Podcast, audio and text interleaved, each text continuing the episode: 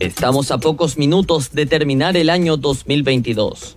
Estamos a las puertas de un nuevo tiempo, con nuestros sueños y esperanzas de un mundo mejor.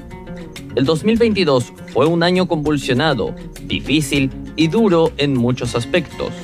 Cuando el mundo parecía haberle ganado a la pandemia de coronavirus, llegó una pandemia mucho peor. La invasión de Rusia a Ucrania ha desatado una sanguinaria guerra en Europa con cientos de miles de muertos y refugiados que han tenido que buscar refugio por miedo a los ataques. Esto debe hacernos reflexionar sobre el destino del mundo. Hoy cuando los gobiernos populistas se multiplican por todos los continentes, vemos con preocupación cómo las libertades, las democracias y la paz son puestas en cuestionamiento y en algunos casos caen fácilmente. Ejemplos como el de Nicaragua, Venezuela, Cuba, Norcorea, China, Rusia y Medio Oriente deberían ser un motivo de alarma entre los gobernantes del mundo, ya que en esos países no hay democracia ni libertad, y mucho menos existe un respeto a los derechos humanos. Es clave que los líderes del mundo tomen cartas en el asunto antes de que sea tarde, sin caer en populismos ni demagogias de tiempos pasados, y nosotros, las personas de a pie, que vivimos en países democráticos, debemos sentirnos agradecidos por tener ese privilegio, pero también debemos cuestionarnos nuestras decisiones.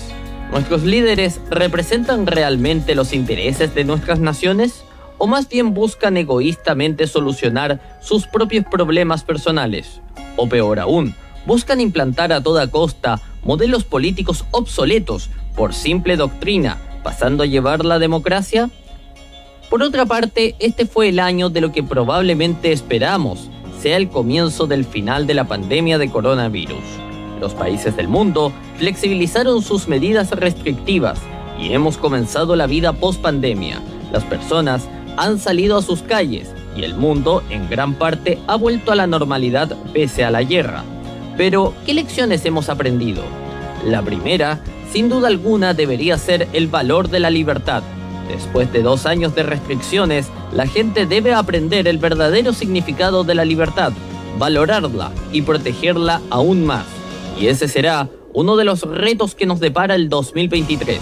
Valorar la libertad, la democracia y el respeto por todas las ideas y principios siempre y cuando estos no pasen a llevar ni la democracia ni la libertad. Al concluir estas palabras de reflexión, queremos agradecer a los cientos de auditores que día a día prefieren nuestra emisora, darles las gracias por su sintonía y esperamos reencontrarnos juntos en unos segundos más, en un nuevo año. Feliz año 2023 les desea Radio Recital. Que Dios nos bendiga a todos. Muchas gracias.